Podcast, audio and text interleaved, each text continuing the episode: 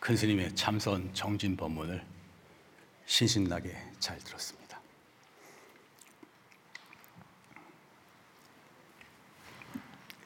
라디오에서 뉴스를 얼핏 들었는데, 우리나라도 법률적으로 존엄사를 인정하는 방향으로 간다 그래요. 그래서 이제 죽을 때 품위 있게 죽게, 이게 뭐 자기가 무의미한 연명치료를 받지 않으려면 미리 뭐 안 한다고 하면은 그런 거 받지 않고 그렇게 갈 수 있게 뭐 그렇게 한다, 뭐 그런 걸 제가 뉴스에서 들은 적이 있습니다. 그래서 오늘 죽음 문제에 대해서 좀 얘기를 하려고 그러는데, 우리 부처님 공부는 기본적으로는 잘 사는 공부입니다. 잘 사는, 평소 생활에서 잘 살아가는 공부예요. 바르게, 행복하게, 다른 사람, 다른 사람도 행복하고 나도 행복하고 이렇게 잘 살아가는 것이 이 부처님 공부입니다. 그냥 반대로 말하면 잘 죽은 사람들은 살아있을 때 잘 살아야만 잘 죽을 수가 있는 거예요. 그래서 부처님 공부는 뒤, 뒤집어서 말하면 잘 사는 공부이기도 하지만 잘 죽는 공부이기도 하는 것입니다. 죽을 때 잘 죽으려고 우리 이렇게 절에 나와서 부처님 법문 듣고 공부하는지도 몰라요. 잘 죽어야 되는 것입니다. 죽음이라는 것은 인생의 마지막 모습입니다. 자기가 평생을 어떻게 살았느냐, 자기가 평생 얼마나 공부하다 살았느냐 하는 삶의 전 과정이 응축되어서 마지막 죽음의 순간에 나타나게 되는 것입니다. 그래서 죽을 때 잘 죽어요. 죽는 모습이 훌륭해야 돼요.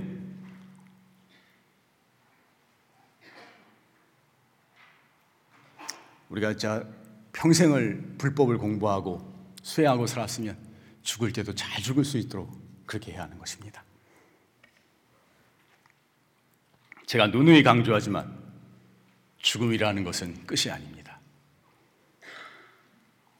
우리의 마음은, 우리의 생명은, 우리의 본 마음자리는 죽을래야 죽을 수가 없는 것이고 없어질래야 없어질 수가 없는 것입니다. 우리는 죽을 수가 없는 존재인 것입니다. 우리는 영원히 사는 존재, 영원한 존재예요. 죽을래야 죽을 수가 없어요. 잠시 숨 넘어갈 때 그거, 그거, 그때뿐이지 우리는 그대로 있어요, 사실은. 죽어서도 똑같은 것입니다.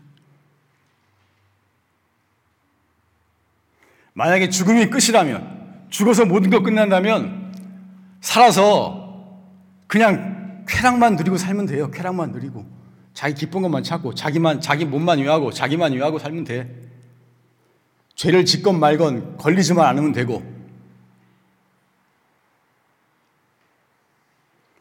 영 안 되면 뭐 지멋대로 하다가 도저히 아무것도 안 되겠다 싶으면 그냥 자살해버리면 되고, 그렇게 하면 되겠지만 절대로 그런 것이 아닌 것입니다.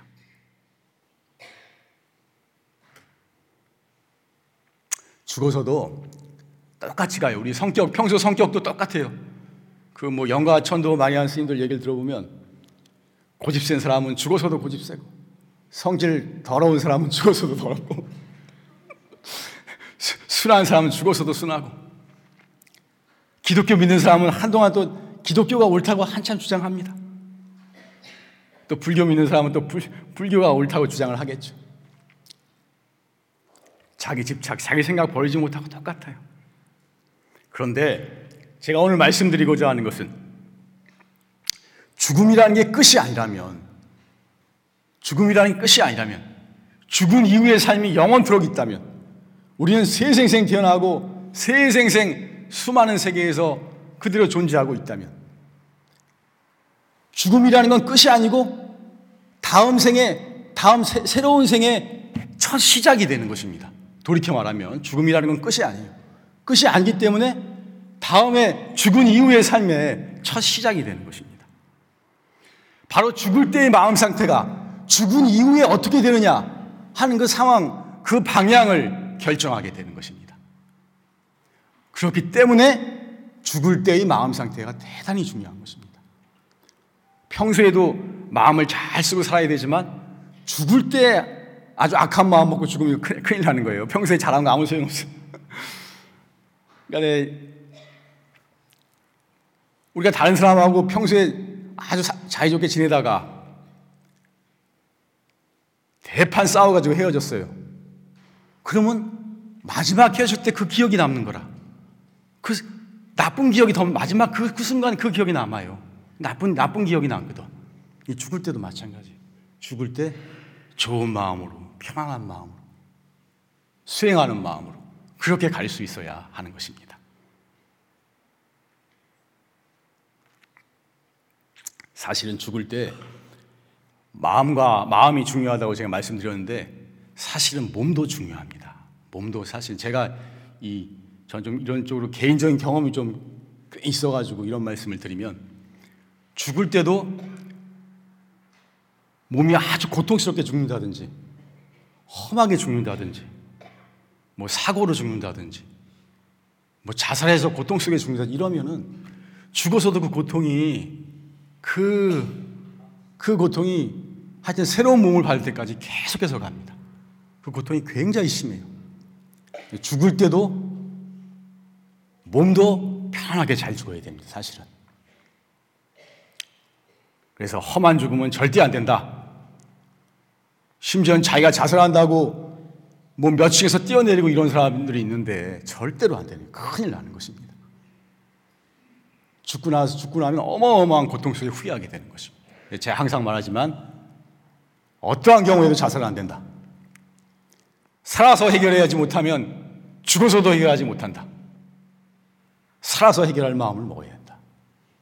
이 몸이 있을 때 부처님을 만났을 때 근본적인 문제를 해결하려는 마음을 먹어야 된다. 이런 말씀을 드리는 것입니다.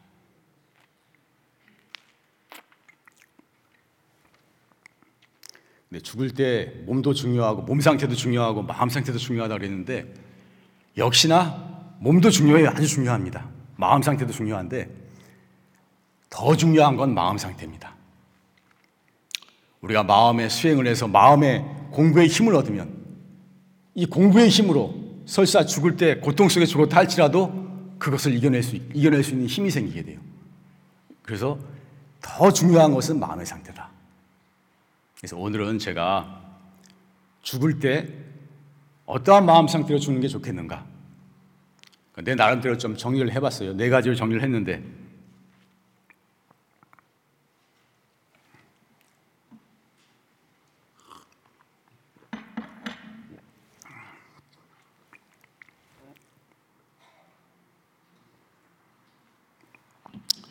한번 따라해 봅시다. 죽음은 끝이 아니고 새로운 시작이다. 죽어서도 똑같다.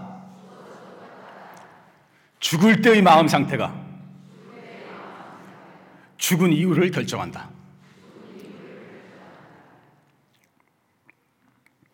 그래서 죽을 때 어떠한 마음으로 죽어야 하는가? 여기에 대해서 제가 나름대로 정리를 해봤습니다. 네 가지 정도로. 첫 번째가 여한이 없이 죽어야 된다. 여한이 없이. 한이 남으면 안 돼요. 한이 남으면. 아, 이, 죽고 나서 후회한, 죽고 나서 거의 대부분이 후회합니다. 살았을 때 잘하지 못한 것을 대부분이 후회합니다. 후회하지 않는 사람 아마 거의 없을 거예요. 살아서 왜 부모님에게 좀 더 효도하지 못했을까? 왜 다른 사람, 어려운 사람에게 더 나누어주고 베풀어주지 못했을까? 왜 부처님을 만났을 때 이 최상의 수행법을 만났을 때 왜 좀 더 열심히 수행해보지 못했을까? 죽고 나면 다 엄청나게 후회합니다. 다들 후회합니다. 아마 참선법도 우리 큰스님 법문에 인생으로 태어나서 할 것이라고는 이 공부밖에 없다. 이런 말 들어도 여러분 자꾸 들으니까 예사로 들었을 거예요. 이 공부가 얼마나 중요한 공부인지, 이 공부가 얼마나 상상도 못하게 소중한 공부인지 여러분 죽으면은, 죽으면 정말로 더 절실하게 알게 되는 것입니다. 그래서 한이 없이 여한이 없도록 살아야 한다. 후회 없는 삶은 살아야 한다. 바른 법을 만나고 바른 스승을 만나고 바른 삶을 살아야 한다. 우리는 언젠간 다 죽기 때문에 여한이 없이 살라, 지내려면 하루하루를, 내일 언제 죽을지 모르잖아요. 하루하루를 정성을 다해서, 최선을 다해서 살아야 한다. 하루하루 정성을 다해서 살아야 한이 남지 않거든. 한없이, 한없이 가야 되거든. 마음에 한이 나오면 이 떠나질 못해요. 이 참 중생의 집착심이 이 다 큰 문제인데, 한없이 갈 수 있기 위해서는 하루하루를 정성을 다해서, 최선을 다해서 살아야 한다. 정말 내가 언제 죽을지 모른다고 생각한다면 참선할 때도 화두 들 때도 정말 그 간절한 마음으로, 절박한 마음으로 화두를 들 수가 있는 것입니다. 화두를 그냥 들어서는 이게 공부에 진전이 없어요. 정말로 간절한 마음으로 들어야 가능성이 조금이라도 있는 것입니다.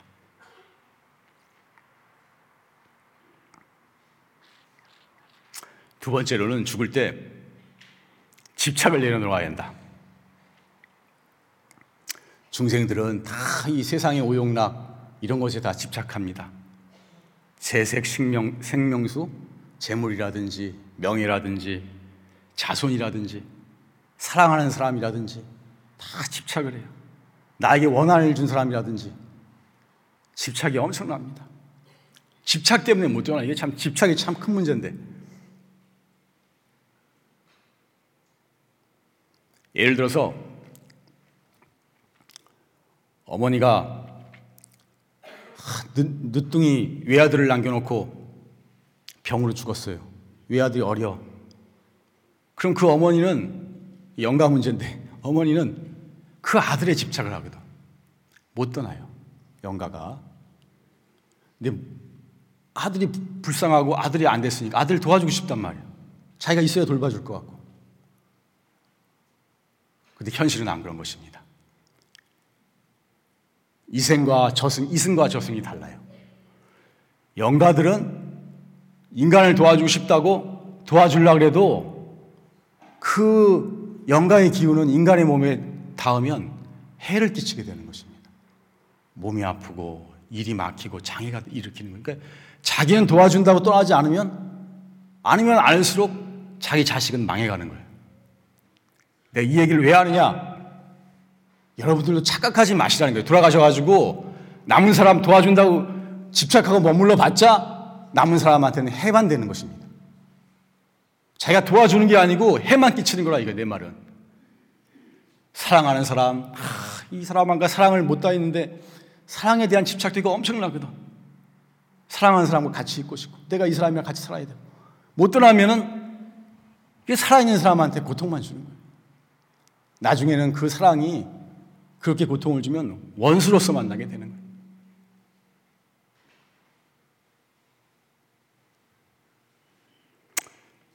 큰스님 법문에 다생원체가 기어치니라, 다생의 여러 동안의 원한이 친함으로부터 생겼다. 너무 친했기 때문에, 너무 사랑했기 때문에 그것이 여러 생 지나다 보면 에? 원수가 돼버리는 거예요. 모르는 사람은 원수도 안 되는데 너무나 사랑했기 때문에 원수가 되는 일이 생겨요. 그러니까 단순히 애욕적인 사랑만은 안 된다는 거예요, 제 말. 자식을 사랑할 때도, 가족을 사랑할 때도, 남녀 간의 사랑에도 애욕적인 사랑만은 안 되고 그 사랑을 공부하는 마음으로 돌려야 된다. 서로 공부하는 도반의 길로 그렇게 이끌어서 공부의 길로 돌려야 된다. 그래야 그 사랑이 세생생 좋은 인연이 될 수가 있는 것입니다. 그러기 위해서 아무리 사랑하는 사람이라도 떠나줘야 돼요, 영가는. 죽었으면 떠나줘야 돼. 그러니까 여러분들은 제 법문을 명심하고 들었다가 혹시 돌아가시고 나면은 여기 머물러가지고 누구 도와준다 그러면 절대 안 되고, 공부한 그, 부처님 공부한 그 힘으로 부처님 세에 가셔서 공부하시다가 다시 좋은 곳에 태어나시길, 그런 마음으로 사시기 바랍니다.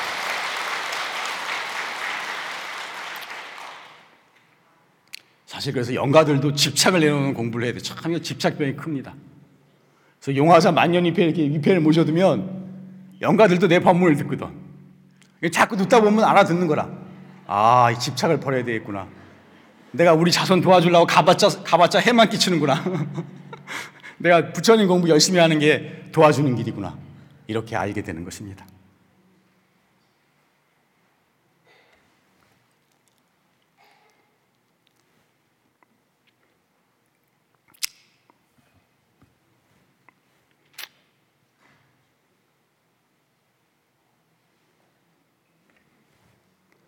아까 한번 따라할 건 안 따라했는데 따라해 봅시다. 죽고 나서 다 후회한다. 후회 없는 삶을 살아야 한다. 하루하루를 마지막 날인 것처럼 정성을 다해 살아야 한다. 집착하면 떠나지 못한다. 후루를 털고 떠나는 것이 서로에게 좋은 것이다. 명심하세요. 네. 아니, 사람이 사, 이 죽은, 죽은 이유는 다를 줄 아는데 죽은 뒤에 똑같기 때문에 이 착각을 많이 해요. 제 나름대로 경험이 있어서 하는 말입니다. 세 번째로는 죽을 때 어떻게 죽어야 되느냐? 편안한 몸과 편안한 마음으로 죽어야 돼요. 아까도 말했지만 몸도 편안하게 죽어야 좋은 것입니다. 그 아팠던 기억이 죽을 때 계속 남아있으면 죽어서도 계속 그 영향을 받고 심지어 다음 생에까지도 영향을 미치게 되는 것입니다. 그래서 몸 관리도 잘하고 몸이라는 것이, 근데 제가 좀 말씀드리고 싶은 것은 몸이라는 것이 단순히 물질로 된 이 몸뚱이만의 문제가 아니다 하는 것을 제가 알게 됐습니다. 제가 이 몸뚱이가 많이 안 좋아서 나름대로 이, 이 장애를 극복하기 위해서 오랜 세월을 노력해 왔는데 그 결론이 뭐냐? 이 몸뚱이는 몸뚱이만의 문제가 아니다. 눈에 보이는 이, 이 육신, 이 색신, 이 몸뚱이 이것만이 아니고 물질 이것만이 아니고 이 몸뚱이는 정신적 영향도 많이 받아요. 스트레스라든지 화라든지 이런 거 이런 거 잘해야 된다. 이것도 영향을 많이 미쳐요, 건강에. 그리고 또 결정적으로 건강에 영향을 많이 미치는 게 업이라고 그러죠. 업. 전생업이라든지 업. 그 영가작용. 의외로 영가작용이 건강에 영향을 많이 미칩니다. 우리가 생각하는 것보다 훨씬 큽니다. 심지어는 저 이, 이 뭐죠? 불치병들, 암 같은 이라든지 이런 불치병들도 저는 사실 대부분 이 단순한 건강관리 차원이 아니고 업이라든지 영가라든지 이쪽에서 왔다라고 저는 판단하고 있습니다. 그래서 건강을 잘 지키는 데는 몸관리, 마음관리도 잘해야 되지만 또한 부처님께 기도하고 절하고 참선하고 이런 수행이 병행되어야만 한다 하는 생각을 가지게 되었습니다. 여러분들도 건강관리 잘하면서 기도도 하고 절도 하고 참회도 하고 참선도 하고 이렇게 불법 수행을 하면서 같이 병행하시는 것이 사실은 가실 때 편안한 마음도 편안하겠지만 몸도 편안하게 갈 수 있는 길이라는 것을 말씀드리고자 하는 것입니다. 그래서 죽을 때 그 편안한 몸으로 가기 위해서 몸 관리, 마음 관리 잘하고 수행하면서 아까도 말했지만 무의미한 연명치료는 받지 말자. 나을 가능성이 전혀 없는데 생명 연장을 위한 그런 것은 참 사실 어리석. 그 품이 있는 죽음이 못 되고 잘못하면 추한 죽음이 될 수가 있는 건 많은 경우 많거든요. 그래서 그 사실은 당신에게도 안 좋고 그래서 무의미하게 수명을 연장하는 연명치료는 하지 않았으면 좋겠다. 갈 때 깨끗하게 갔으면 좋겠다. 편안한 몸으로 갔으면 좋겠다. 편안한 마음으로 갔으면 좋겠다. 내가 항상 강조하지만 편안한 마음으로 가기 위해서는 평생 항상 만족하고 감사할 줄 알아야 하는 것이고 남과 나누는 삶을 살아야 하는 것입니다. 봉사하고 보시하는 삶을 살아야 하는 것입니다. 그래서 몸과 마음을 편안하게 해서 예, 아름답게 나이 들어가도록 품위 있게 나이가 들어서 아름다운 마무리를 할 수 있어야 된다. 뭐 법정스님체인가 아름다운 마무리라는 책이 있던데 난 읽어보진 않았는데 그게 뭐 이런 뜻인지는 모르겠어요. 그래서 우리의 마지막 삶을 아름답게 마무리할 수 있어야 된다. 몸과 마음을 편안하게 평소에 잘 살아서.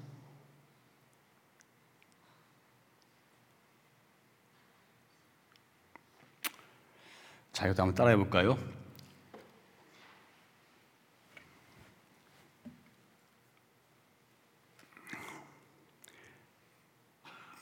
평소에 몸과 마음을 편안하게 가져서 아름답게 나이 들어가야 한다. 아름답게 마무리를 해야 한다. 요즘 고령사회입니다. 다 나이가 많아지는데 우리는 항상 죽음의 문제를 염두에 두고 살아야 하는 것이 옳지 않은가 그런 생각을 하게 됩니다.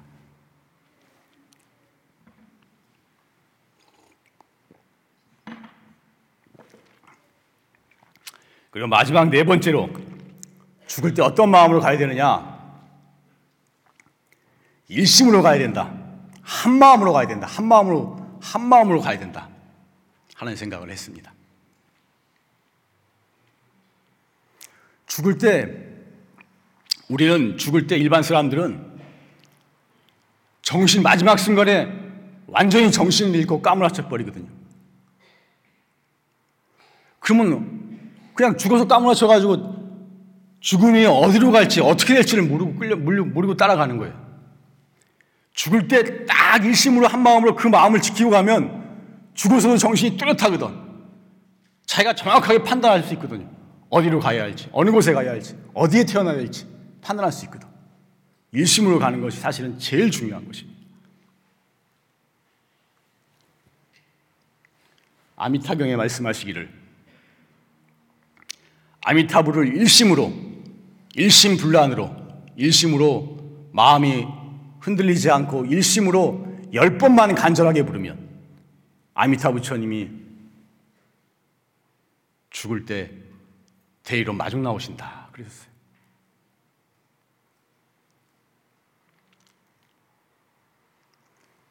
사실은 저는 임종 때 죽기 전에 아미타불 연불수행을 하는 것도 굉장히 좋다, 중요하다, 저는 그렇게 생각하는 사람입니다. 화두로서 평생을 화두를 내가지고 화두에 힘을 얻은 사람은 화두가 최고예요. 이걸, 다, 이걸 당할 수 있는 힘 있는 수행법은 없어. 이 화두 하나 딱 뜨면 이삼매의 힘으로 모든 걸 해결합니다. 그렇지만 이것은 평생 화두 참선을 해서 힘을 얻은 사람이 하는 것이지 마지막 순간에 너무너무 힘든데 화두해가지고 일심이 되는 사람이 몇 명이나 되겠어요. 저는 솔직히 그렇게 생각합니다. 이럴 때 일반 사람은 오히려 아미타불 같은 연불을 간절히 함으로써 일심으로 부처님 법에, 부처님의 가피에, 원력에 의지하는 것이 필요하지 않은가 그런 생각을 하는 것입니다. 예전에 능행스님, 비구니 스님 그 호스피스, 호스피스 말기 암 환자들 이렇게 간병하고 이런 호스피스 하는 그 스님이신데 그 스님이 이제 말기 암 환자들한테 아미타불 연불을 권했어요. 아미타불 연불을 열심히 하라고. 근데 자기가 몇 번을 경험을 했는데 새벽 한 세 시쯤 돼서 깜깜한 밤중인데 바깥이 환한 광명이 돌리다는 거예요. 어, 날이 밝아나서 문을 열고 보니까 날은 밝은 건 아니고 시계를 보니까 새벽 세 시. 아, 근데 그날 아침에 보니까 그 아미타불 염하던 그 사람이 숨을 거뒀다는 거예요. 그래서 능행스님 말로는 아, 아미타 부처님이 간절하게 자기를 부르면 죽을 때 마중 나오신다 하셨는데 아미타불이 마중 나오시느라 그, 그, 그 광명으로 환하게 밝음이 보였구나. 그런 체험을 몇 번을 했다 이런 걸 본 적이 있습니다. 그런데 제가 오늘 용화사를 와보니까 저한테로 편지가 한 장이 왔어요. 저는 모르는 분인데 근데 편지를 뜯어서 읽어보니까 사십 세, 사십 대 아주 젊은 젊은 거사님이에요. 거사님인데 한 오 년 전쯤에 이 폐암으로 이제 항암 수술을 하고 치료를 받아서 이제 좀 좋아진 좋아진 것 같아가지고 다시 직장에 복귀하고 했는데 또 이제 암이 전신으로 퍼졌다는 거죠. 전이 됐다, 전이 전이 돼가지고 지금 아주 항암 치료를 계속 하고 있는데 병원에서 몇 달 못 산다 그랬는데 지금 뭐 몇 년째 이러고 살고 계시나 봐요. 근데 뭐 말기 암이라 뭐 나뭇가지처럼 마르고 고통이 뭐 말도 못하는 것 같아요. 근데 이제 그 거사님이 어떻게 해서 그렇게 됐는지 모르겠는데 제 법문을 듣는 게 유일한 낙이래요. 그래서 하루에 서너 시간을 제 법문을 듣는답니다. 제 법문을 서너 시간을 매일 제 법문을 듣고 자기는 불법을 만나고 내 법문을 듣게 된 것이 자기 인생에 가장 보람 있는 일인 것 같다. 그러면서 이제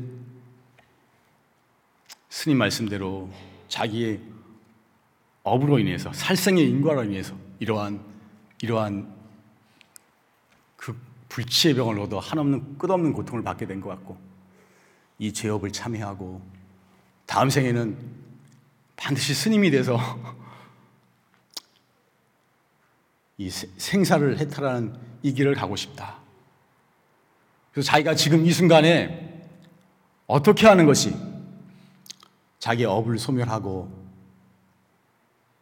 또 자기의 원력을 이룰 수 있는 가장 좋은 방법인지 저한테 지혜를 구한다고 그렇게 오늘 편지가 오셨어요. 그래서 이제 아 내가 생각을 해봤는데 내가 뭐 답장 보내기는 그렇고 법문을 열심히 듣는다니까 그냥 이 법, 법문할 때 말씀을 드리는 게 낫지 않을까 이런 생각을 했습니다.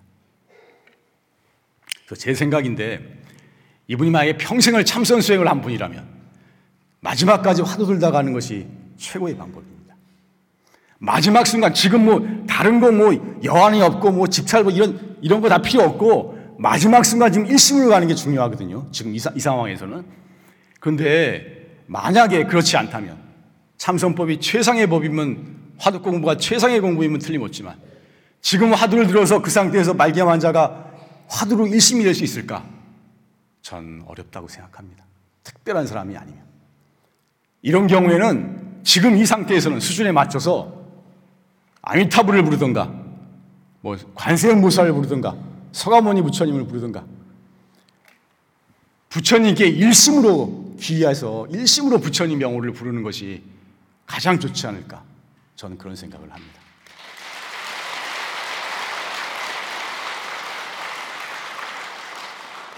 참선은 자기 자력수행의 공부인 것입니다. 자기가 힘을 얻어서 자기가 부처가 되는 공부에 최상승의 법인 것입니다.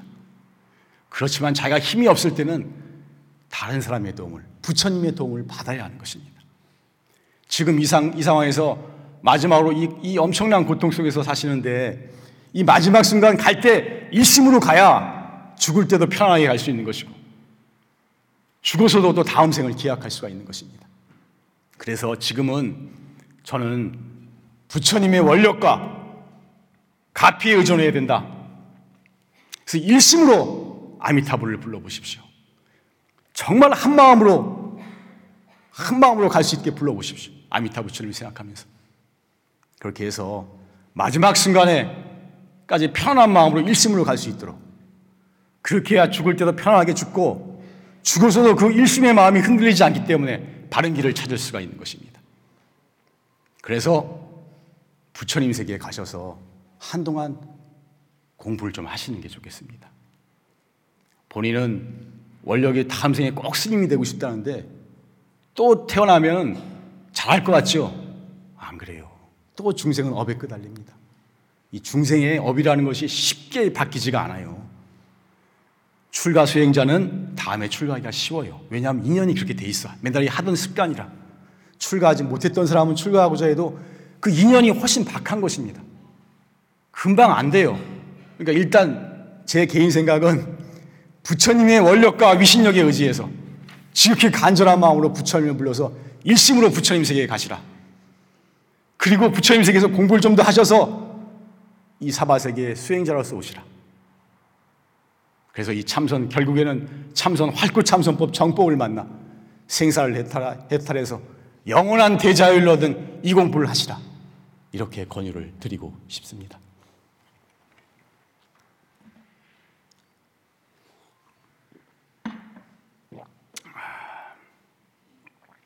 사실은 우리가 수행해서 수행을 해서 마음 공부를 해서 힘을 얻으면 업력에 끄달리지가 않아요. 중생은 죽어서 업력에 끄달리기 때문에 그 업에 의해서 어디로 끌려갈지 모르는 것입니다. 그렇지만 수행해서 힘을 얻으면 업력에 끄달리지 않고 자기가 어디로 가야 될지, 어떻게 행동해야 될지를 정확하게 판단할 수가 있는 것입니다. 그래서 사실은 죽을 때 가장 중요한 것은 수행하다가 일심으로 가야 한다는 것입니다. 인생의 마지막을 수행으로, 공부로서 장식할 수 있어야 되는 것입니다. 자, 따라해 봅시다. 수행의 힘을 얻으면 업력에 끌려가지 않고 태어나고 싶은 곳에 마음대로 태어날 수 있게 된다. 수행으로 인생의 마지막을 장식해야 한다. 공부하다 가야 한다.